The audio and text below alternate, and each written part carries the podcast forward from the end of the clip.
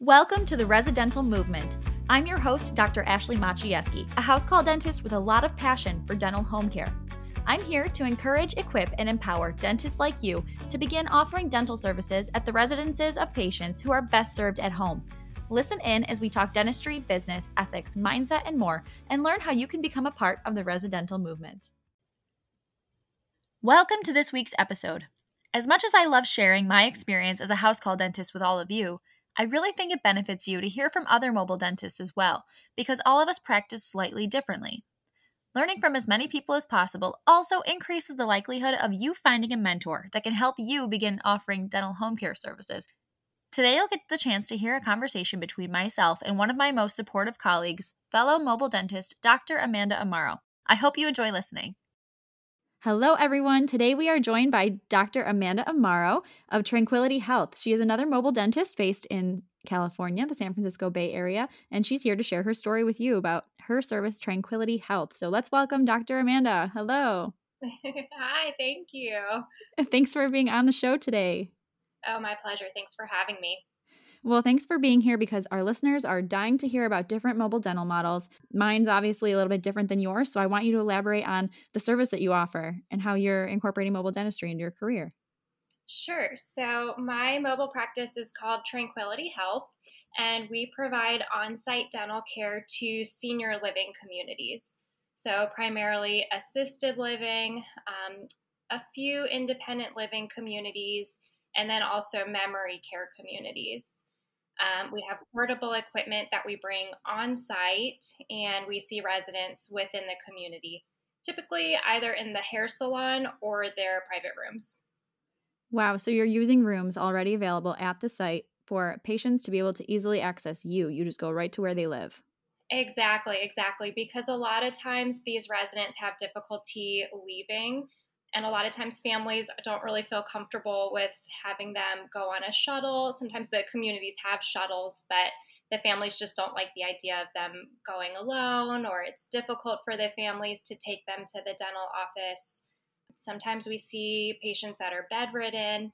So it's just making sure that everyone is getting the care they need in the most comfortable place available. Absolutely. So you mentioned before three different types of facilities. Do you mind elaborating for listeners what the differences might be between the three? Yeah. So independent living um, is more like a retirement home. So those are residents who really, you know, oftentimes have their own car.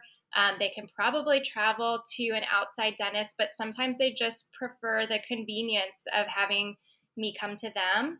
Um, then I would say the most residents that I see fall into assisted living. And so, assisted living um, is for residents that need a little bit of help with daily activities of life. Um, a lot of them have help with medications because that can get really confusing, especially as they become on more and more medications. Um, so, that's really helpful. Um, bathing, um, toileting, stuff like that. And then memory care is for residents that have dementia or Alzheimer's. So I have a feeling just because you and I have spoken before, I know that you have a special heart for patients who have dementia or Alzheimer's. And how did you realize that that was a patient population that you were called to work with? Sure. So I think after visiting so many senior living communities, I found that most of the people that work there had a really special connection with family. And for me, it was the same. So longevity runs in my family. My grandmother lived to be 101. oh my goodness. yes. And so when I was in dental school, I was visiting her every weekend, um, even during the week sometimes. And then um, she lived a, a, wonderful life, but she did pass um, my junior year of dental school. And I realized I totally missed not only her, but also just visiting her community.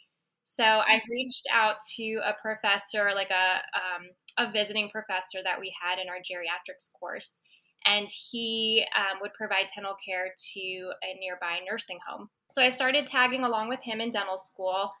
Realized right away that I absolutely loved working with this patient population. Um, and so then after I graduated, I started working for someone else who had a mobile practice one day a week, um, and then eventually transitioned to my own. Good for you. That's wonderful during dental school, before you had even started practicing, you kind of already knew this might be something you were interested in? Yeah, I just kind of fell into this niche. Um, you know, some this this sounds really horrible. Some people are really into kids. I'm just really into older adults. It's just my comfort level. I love visiting with them. I love hearing their life stories. This is a topic for another podcast, but I'm a career changer. I was a high school history teacher before I entered dentistry. So oh, wow. I like hearing those personal histories. Um, it's just really fun to visit with them too. So it's the best of both worlds. I get to do dentistry and visit and make someone's day. So and and they make my day too. So it's awesome. Wonderful. No, there's nothing horrible about saying that or admitting the types of patients that you feel best suited to work with. That's what everyone should be doing, right? Like if you want to specialize in a certain specialty or patient population, it takes all kinds, you know? totally. So, you are a mobile dentist, you visit different facilities. What does your typical workday look like? Are you visiting more than one each day? There's a lot of flexibility in my schedule. My days look pretty different from day to day. But I would say, like, an ideal day for me would be seeing two communities, one in the morning, one in the afternoon, um, and seeing multiple residents at that at those communities. Um, sometimes it works out that way, some days it doesn't. But I would say that's a, an ideal and a, a typical day for me. There's a lot of logistics involved, so I do have an office manager that helps me figure out which communities are nearby and how to logistically figure out so I'm not, you know, driving too far from one area to another. I do a driving radius of about like 45 minutes from my office. So I do have a, a centralized office. And so I try not to drive more than 45 minutes. And so we clump the communities where they're closest together. Very smart. Now, your centralized office, are you seeing patients chairside there or is it a central administrative office? It's purely administrative. And then I also sterilize my equipment here. So we store all of our instruments and equipment here. We sterilize at the end of the day. And then my office manager is here answering phones and doing all of the front office, if you will, stuff here. Of course. Very nice. So you mentioned your office manager being there during the day. Do you have other team members who work with you? Not yet, but I would love to hire some. oh, hey. She might be hiring everyone. Tell me more about the outreach that you do. I know you spend a lot of time at these communities, obviously providing care, but I've seen you on Instagram doing other fun things there too. Yeah, so um, we do in services for care staff. One of the things that I learned pretty early on is that um, the care staff are wonderful human beings. They have like the best hearts ever, but some of them just are not well trained in oral hygiene, and it's to no fault of their own. I didn't even know like that you're supposed to brush in circles till I went to dental school. So I try to, you know, make it very I try to break the ice and make it comfortable for them. There's definitely no finger pointing, but we try to give them some tips on how to better take care of the residents' teeth and gums. Of course, flossing is a huge challenge uh, for senior living communities. So I try to um, introduce other options like the proxy brush. So we go over all of that go over signs of infection and what they can kind of look for and be aware of, um, that would really constitute a referral to a professional. Um, so the in services are great. We do that with the care staff. And then we also do educational lectures for residents as well, which is a lot of fun. So we'll go over common problems in older adults like uh, dry mouth, for instance. And so that's a lot of fun. And we typically give out patient goodie bags with oral hygiene products. I love to see you building relationships outside of just the clinical setting, you know? Oh, it's a blast. You know, I've been, Tranquility Health has been around for a year. Actually, yesterday was our one year anniversary. Happy anniversary. Thank you. You know, it's been, of course, so fun meeting the residents and their families. Um, but I've also really enjoyed meeting the staff at the communities. They are so wonderful and they share a similar passion. So it's been really fun to, to meet them as well. It sounds like you really found a dental practice model that works for for you, your interests, your needs, lifestyle, everything. Yeah, not only that, but you mentioned lifestyle. It's so flexible and you know, if I need to take a day off, you know, there's so much flexibility in the scheduling or if I need to leave a little early one day, it's just really nice to have that flexibility. So, do you have any advice for dental students who are looking to venture out into the mobile dental sphere?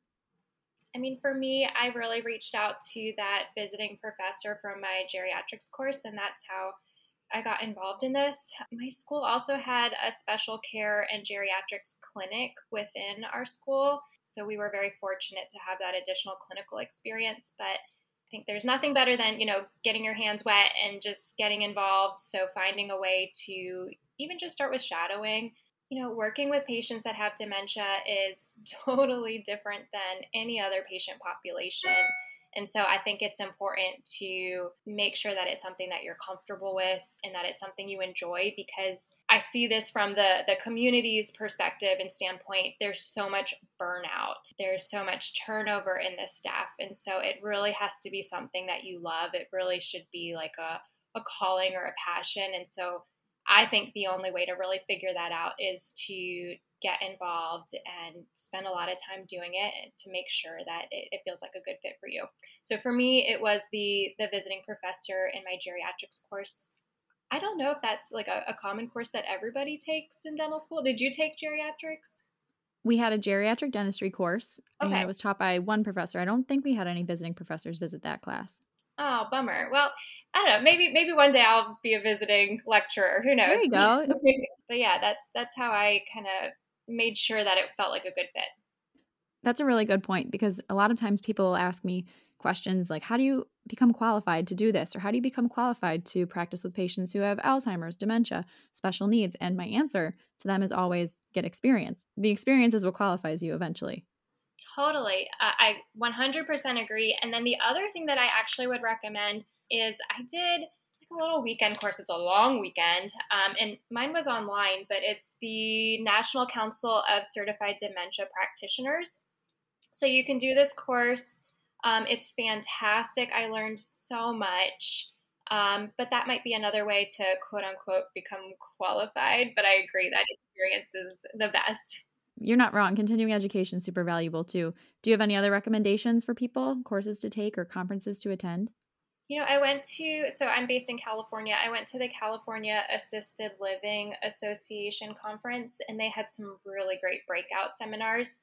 Um, so if there are folks that are interested in working in assisted living, um, finding maybe some conferences that are focused on this staff that work at the assisted living um, could be helpful as well. That's perfect. To get more training in the allied services and just understand the different professions that we'd be interacting with too. Yeah, absolutely.